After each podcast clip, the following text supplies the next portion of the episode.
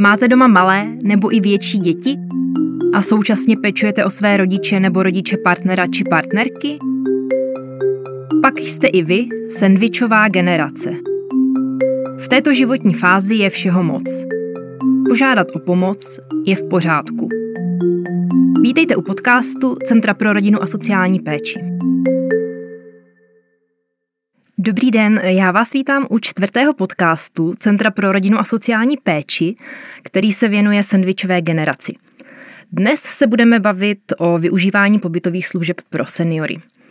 Já se jmenuji Lenka Linhartová a v Centru pro rodinu mám na starosti projekty týkající se právě této problematiky. E, pro ty z vás, kteří ještě stále nevědí, co to ta sandvičová generace je, tak jenom ve stručnosti. Jsou to lidé, kteří pečují jak o své děti, anebo už i vnoučata, tak nějakým způsobem pečují o své starší rodiče, rodiče partnera, partnerky, e, nebo o své starší manžele, sourozence a podobně. Ta péče může být mít e, mnoho podob. Ale co mají zástupci sendviče společného je to, že jsou zavaleni starostmi, problémy, neví kam dřív skočit a často se ocitají pod tlakem a ve stresu. Mm, já bych tady ráda dneska přivítala moji hostku, kterou je Liška Vondráčková, e, která je mimo jiné vedoucí sociálních služeb pro seniory v organizaci Naděje Dobrý den. Dobrý den. Budeme se bavit eh, o rozhodování, eh, které musí často sandvičová generace udělat, jestli chce eh, využít pobytové služby pro seniory nebo ne. A jak o tom mluvit vůbec se seniorem nebo i se širší rodinou. Já bych se vás prvně úplně na začátek zeptala, co pro vás znamená postarat se o blízkého? Tak když bych to řekla velice stručně, tak vlastně jde o to zajistit mu, aby tomu člověku bylo dobře. Aby tomu mému seniorskému příbuznému bylo dobře, to znamená, aby měl zajištěnou péči, to určitě, aby měl navařeno, uklizeno, měl čisté oblečení, případně bylo zajištěno o jeho hygienu, pokud ji už sám nezvládá. Ale někdy právě zůstaneme jenom tady u téhle eh, takové péče o to tělo, ale zapomínáme, že ten starý člověk má i nějakou duši, má i nějaký mm. svůj vnitřní život a pro mě znamená to postarat se o toho blízkého, zajistit i to, aby trávil čas smysluplně, aby cítil respekt, úctu, aby jako kdyby měl nějaký smysl toho svého života, i když už třeba nemůže nic dělat eh, přínosného, nemůže pracovat, nemůže fyzicky pracovat, je třeba těžce pohyblivý, případně i ležící, někdy může trpět i demencí, může mít stíženou, zhoršenou orientaci ta péče zahrnovat i to, že na něho má někdo čas v takovém tom lidském smyslu, že s ním někdo promluví, podrží ho za ruku, mhm. pohladí ho, je vědle něho, že cítí tu blízkost. Že tam prostě bude s ním. Uh-huh. Mm-hmm. A když bychom se teďka obrátili na to uh, využívání těch pobytových služeb, to znamená, když uh, senior nějakou dobu uh, vlastně je ubytovaný v nějakém sociálním zařízení, teďka můžeme pominout, jakoby z jakého důvodu, jaký typ zařízení to přesně je, uh, tak jaká je podle vás ta role toho pečujícího, um, když ten senior vlastně už není s ním doma, ale přesto tam nějaký ten vztah, vztah je? Právě ta role pečujícího je nezastupitelná i tady v, tomhle, v téhle době, i v té době, kdy eh, z různých důvodů a mm, vůbec bych nechtěla hodnotit ty důvody, tak eh, nemůže žít se svým seniorem v jedné domácnosti nebo nemůže se o něho starat v domácnosti seniora, ale má ho umístěného v zařízení, kde má vlastně tady takovou tu péči zajištěnou. 24-hodinovou a ten pečující příbuzný vlastně se té své role nezříká.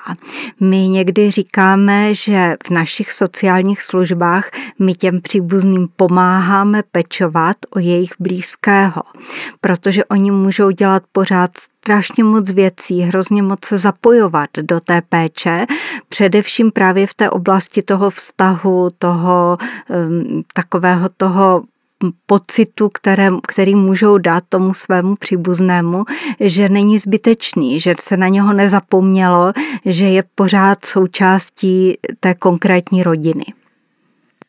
Mm-hmm.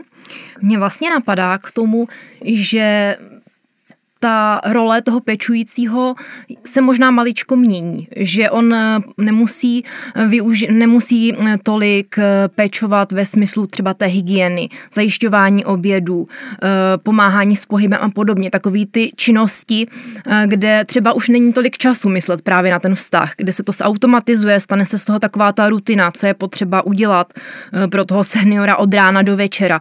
Ale že vlastně teď, když se trošku mm, uvolní ty ruce tomu pečujícímu, tak má možnost zase vstoupit tam jiným způsobem. Jestli to tak vlastně, můžu chápat. Vlastně ta péče se se stárnutím a se zhoršováním zdravotního stavu vyvíjí. Že nejdřív stačí té své mamince, tatínkovi třeba zajistit jednou za týden nákup, potom jim zajistit úklid, potom se tam třeba každý den zajímat, jestli snědli to, co měli, třeba zajištěné od pečovatelské služby nebo to, co jsme jim navařili. Eh, pak najednou začne být ta péče víc a víc eh, zatěžující, časově náročná, fyzicky náročná, psychicky náročná uh-huh. a do toho se může měnit i moje situace jako toho pečujícího. Já můžu začínat mít svoje vlastní zdravotní problémy. Můj partner, partnerka může mít uh, taky nějaké obtíže, které řeší řeším. Mám zase tu mladší generaci, mám ty svoje děti, mám svoje vnoučata. Někdy potřebují oni pomoct, někdy jenom z radosti, že je mám s nima, chci trávit ten čas, je mě s nima dobře. A najednou vidím, že opravdu je to strašně zatěžující zajistit všechno to takové to běžné, každodenní, tu každodenní běžnou péči a co odsunu na druhou kolej. Právě to sednout si a mhm. jenom si povykládat, jenom si vyluštit křížovku, jenom si zavzpomínat na něco a je tam takový ten tlak, spěch, mami, dítě, já ti tady donesu to jídlo, tady to sněz, mm-hmm. tady ti uklidím, tady ti vyperu a už musím utíkat, protože mám něco jiného. Jasně. Když se mně podaří tady veškerou tu péči, takovou tu, takovou tu rutiní zajistit někým jiným. A právě třeba v tom pobytovém zařízení už je to někým, kdo ji zajistí 24 hodin denně, tak já můžu vlastně ten čas, který na toho svého rodiče mám vyhrazený nebo můžu mu věnovat, tak ho věnovat právě tomu vztahu, tomu povykládání, zavzpomínání, prohlížení fotek, nechání si vykládat ty příběhy, které nás už někdy i svým způsobem obtěžují, protože jsou to pořád dokola stejné příběhy, na které ten starý člověk vzpomíná, ale rád nám je povykládá i třeba po 20. pořád stejné. A pokud na to mám trpělivost, nejsem zatížený právě tou fyzickou péčí, tak eh, se tomu můžu věnovat, můžu vyslechnout, můžu jít na procházku. A v tom vidím právě smysl té pomoci mm-hmm. pobytových zařízení. Mně právě napadá, že vlastně ten předpoklad, aby se tady to mohlo dít, to vzpomínání, povídání si, tak je, aby to zařízení bylo nějakým způsobem dostupné pro tu sandvičovou generaci určitě. A v dnešní době ještě samozřejmě to máme stížené tím, že třeba ty návštěvy nejsou tak moc možné jestli tomu říkám vlastně správně. Určitě je to tak, je ta, ta současná epidemiologická situace návštěvám příliš nenahrává, přesto si myslím, že my teda určitě v našich zařízeních, ale eh, co mám tak informace, tak i v jiných zařízeních se snaží eh, právě mm, umožnit nějak ten kontakt, ať už pomocí nějakých eh, technologií, mm-hmm. jako tabletu, kdy vlastně se můžou i vidět, i spolu Aha. mluvit, tak to, to je taková jako kdyby nějaká pomůcka, nebo v nějakém režimu zajistit, aby opravdu návštěvy mohly chodit. Třeba ne tak, jak byly zvyklí dřív, ale přece jenom, mm-hmm. aby, aby návštěvy probíhaly. Dobře, vy jste vlastně mluvila o tom, že je to hodně samozřejmě individuální, ty podmínky, to, co zažívají jednotlivé rodiny, co zažívá sandvičová generace. Já bych se vás chtěla zeptat, jak nebo jde to vůbec poznat nějak ten okamžik, že už je ta situace mm, opravdu náročná a že by bylo možná vhodné využít tu pobytovou službu pro toho seniora? Tak eh, především je tam potřeba mít trošku v hlavě nastavenou vůbec tu možnost, že to není projev nějakého selhání nebo nějakého nezájmu, eh, odložení toho svého rodiče, protože každý žijeme jiný život, každý máme ty podmínky jiné a opravdu v tomto by měl, neměl se člověk srovnávat třeba s lidmi ze svého okolí, ale měl by opravdu přemýšlet o tom, jaké má on sám možnosti. Mně je potom vždycky hodně líto eh, rodin, které přichází ve chvíli, kdy už jsou totálně vyčerpaní, mm. kdy jsou opravdu už i až, až, takovou, eh, až takové naštvání vůči tomu svému příbuznému, mm-hmm. protože v podvědomí mají to, že já se přece tak obětuju, dávám do toho tolik mm-hmm. a už opravdu nemůžu, ale teď mám takové jako nějaké výčitky, že vlastně budu dávat maminku, tatínka do nějakého domova. E, toto si myslím, že by měl člověk v sobě nějak si přenastavit jinak. Samozřejmě, že říká se, že nejlepší je, když může člověk dožít doma v rodinném prostředí, v domácím prostředí. Ale ne vždycky je to možné. Ale ne to vždycky jako to tak je to možné. A možná to ani není, že je to příliš takový idealistický obrázek nějaké, nějaké rodiny, která takto žije, která má tu možnost, má více generační eh, bydlení, má třeba eh, zajištěný příjem tak, aby jeden z člen té rodiny mohl se plně věnovat péči o děti, o staré, o prostě ty potřebné členy té rodiny. E, má svůj zdravotní a fyzický stav takový, že to je schopen zvládnout. Prostě to jsou naprosto ideální podmínky, které nemusí být všude. A e, právě spousta, e, spousta příbuzných to má úplně jinak, má to, má to na, snaží se tady toto vlastně dodržet, e, snaží se tu péči poskytovat co nejlépe, ale je to na úkor e, třeba jejich zdraví, na úkor mm-hmm. vztahu v té rodině, na úkor dětí v té rodině a je to někdy zbytečné, protože pro toho starého člověka možná sice ten přechod není úplně jednoduchý, ale potom ten pobyt, pokud je to kvalitní pobytové zařízení, mm-hmm tak může být velice přínosný a obohacující. Mm-hmm. Mně právě napadlo, eh, jak o tom vůbec začít mluvit s tím seniorem, eh, kdy tu otázku otevřít, jestli otevřít. Věřím tomu, že někteří eh, sen, sendviči, lidé ze sendvičové generace se toho mohou i trochu bát, říct vlastně třeba svému rodiči, tchýni, tchánovi, že by měl odejít z domu a měl být do nějakého zařízení, do domova důchodců, do důchodáků a podobně.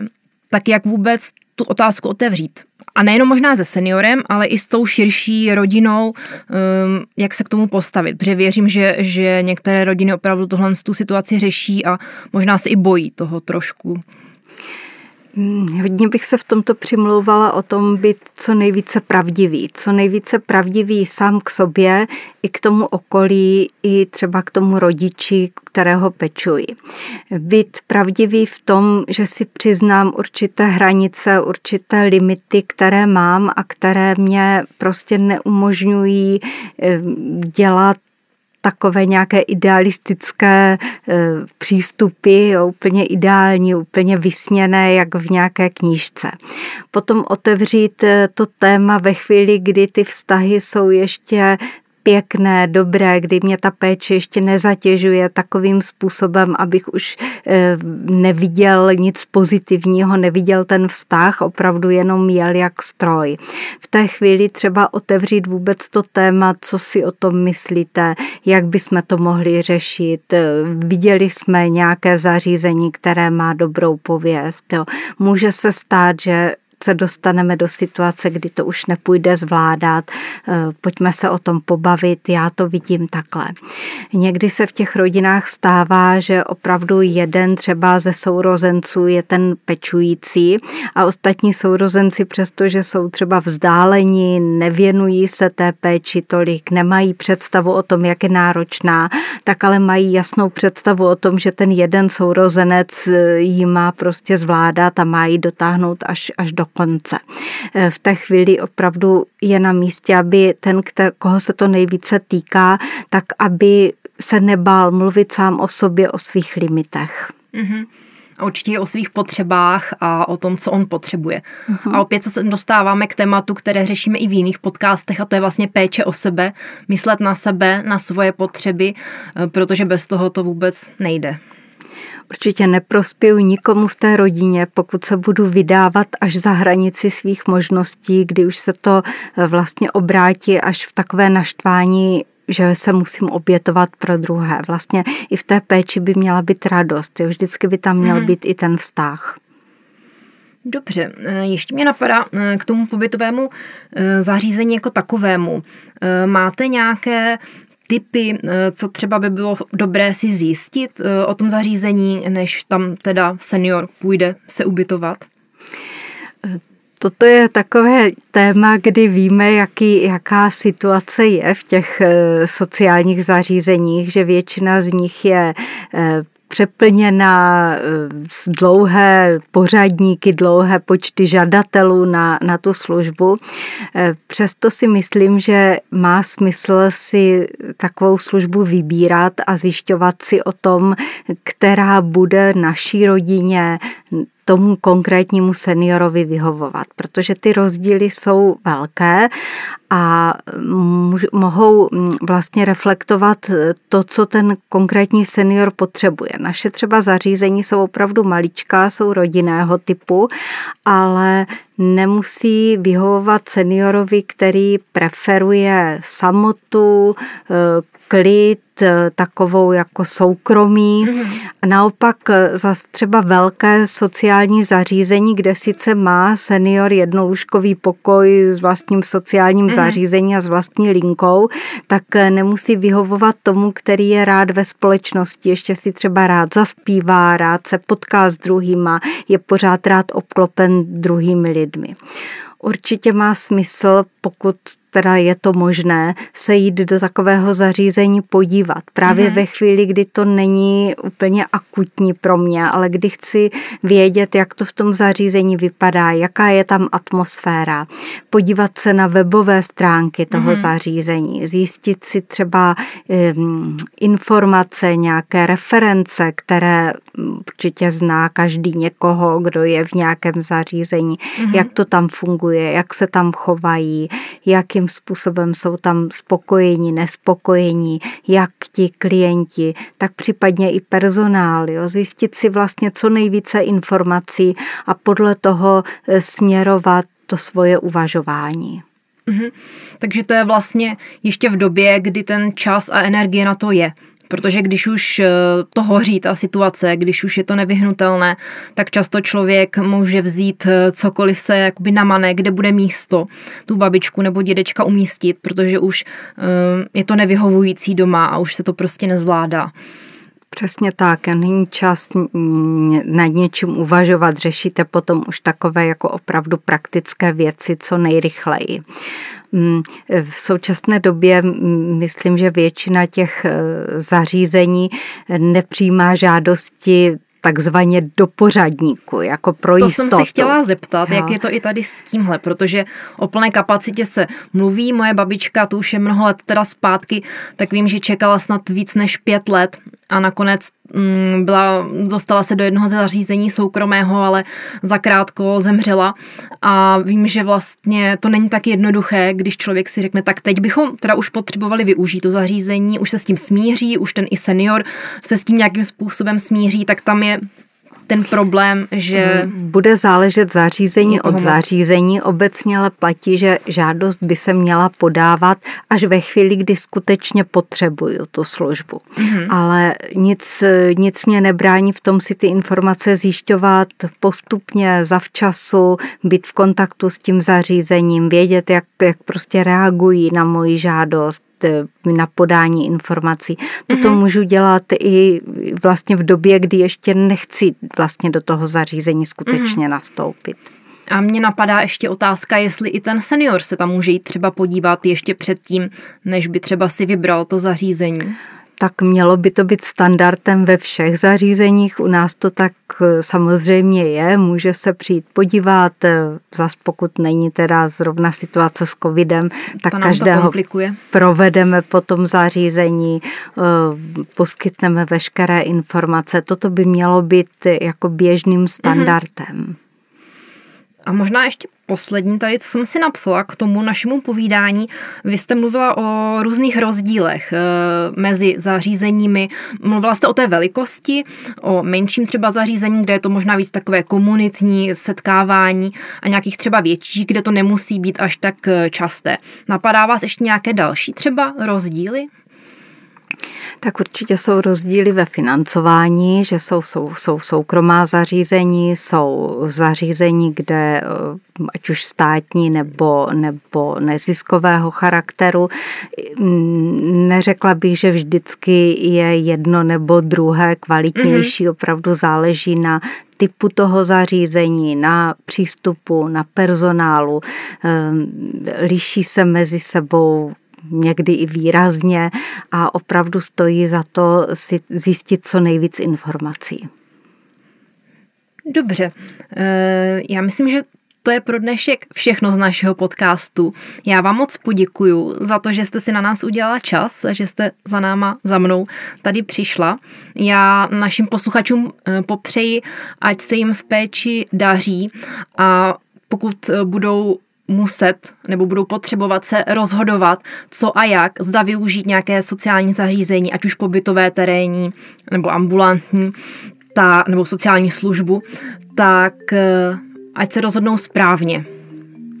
Já taky děkuji za pozvání, děkuji tady za to milé a příjemné povídání a taky všem posluchačům přeji, ať nezapomenou při péči o svého příbuzného i o to, že mají počovat o vztah a o dobré využití toho času, který jim ještě zbývá. Děkuji, hezký den.